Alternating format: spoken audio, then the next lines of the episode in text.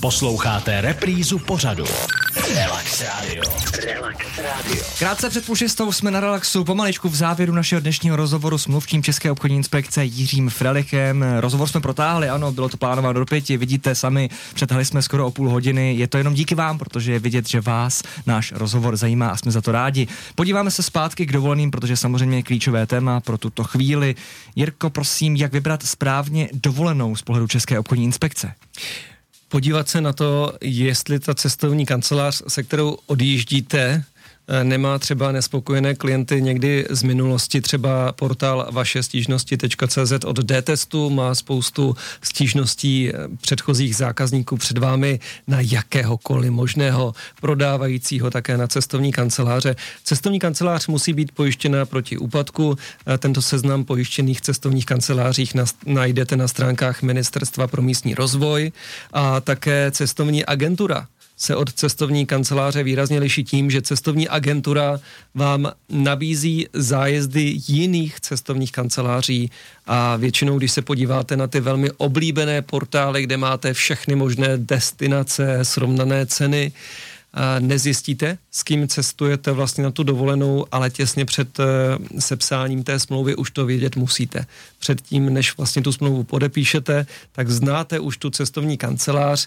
Některé jsou proslavené tím, že sice koupíte hotel A, dorazíte na místo a zjistíte, že v hotelu A je plno, tak vás posunou do hotelu B a vy jste nešťastní, tak asi nechcete mít eh, na dovolené vlastně skaženou náladu už protože jste v úplně jiném hotelu, tak se podívejte, zda ta cestovní kancelář má spokojené klienty eh, podle různých recenzí. Eh, když se podíváte na portály i zahraniční, které nabízejí jenom ubytování, tak než si vyberete ten hotel, kde tedy pozor, počet hvězdiček se může lišit, protože požadavky na hvězdičky jsou jiné u nás oproti tomu, co říká Německo. Takže stejná cestovní kancelář může mít v Německu ten samý hotel s méně hvězdičkami, kdy stejná cestovní kancelář, ten samý hotel v České republice má s více hvězdičkami, ale recenze o tom hotelu konkrétním najdete na takovém serveru, kde si můžete zabukovat eh, dovolenou hned na místě eh, přímo prostřednictvím toho portálu, tak než se vypravíte do toho hotelu, podívejte se, co o něm psali klienti, kteří si zaplatili třeba solo ubytování. Eh, tak podívejte se pozorně na ten hotel, na cestovní kancelář a cestovní agentura prostě s vámi na dovolenou nejede, neměla by ta pouze zprostředkovává zájezd. Cestovní kanceláře to zkoumejte, abyste byli na dovolené šťastní. A teď to trošku odlehčíme. My jsme v 90. letech právě zájezdy vybírali často z klasického tištěného katalogu a my tady chystáme takový jeden 90 speciál a proto se tebe, Jirko, ještě tady máme, zeptám, jak vzpomínáš na 90. léta a jestli to podle tebe byla nejsvobodnější doba v naší zemi. Je, to bylo strašně hezké. Já jsem byl ještě vlastně ke konci základní školy v 90. a jak zpívá Marek Ztracený léto 95, Eh, mělo nej, den měl nejméně tisíc let a když řekl se v pět, tak bylo se v pět. Přesně tak. Nebyly mobilní telefony, nebyl vlastně internet a myslím si, že ještě ani vytáčený internet.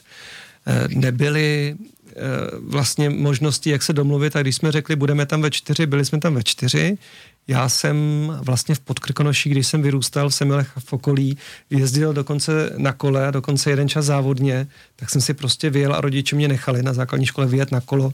Já jsem byl celý den pryč, já jsem se vrátil až večer. Den byl hrozně dlouhý a člověk se těšil na to, že na nově dávají třeba, já nevím, Dallas, jo, že jsme koukali na Beverly Hills a že najednou se o tom bavilo potom druhý den ve škole, když dávali slunce seno na Silvestra, tak jsme potom přišli do školy v lednu a všichni, všichni jsme se bavili o tom, co bylo v televizi, běželi Simpsoni přátelé a všichni na to koukali, nic jiného nebylo, nebyly sociální sítě, bylo to krásný. Taky se pořád něco sbíralo v 90. že ano, pořád jsme něco ano, sbírali, ano, různé ano. jako nějaké nálepky, pak jsme za to dostávali nějaké ceny. Taková byla 90. léta, je to pravda, takže díky tady za ten příspěvek. A poslední věc je náš další host, to bude starosta Slaného, už je zítra tady mezi 16. a 17. Tak jsem se tě, Jirko, chtěl zeptat, jestli by si měl nějakou otázku na pan, pana starostu Slaného. Tak, jestli se pan starosta někde, a nemusí jmenovat eh, toho podnikatele ve Slaném, setkal s něčím, co ho u obchodníka opravdu naštvalo. Dobře, děkuji, tak tuhle tu otázku samozřejmě předáme. Jinak eh, samozřejmě děkuji taky za rozhovor. Jirko, díky, že jsi dorazil.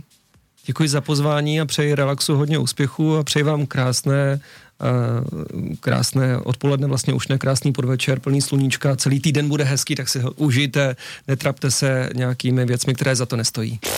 Relax Radio. Relax Radio.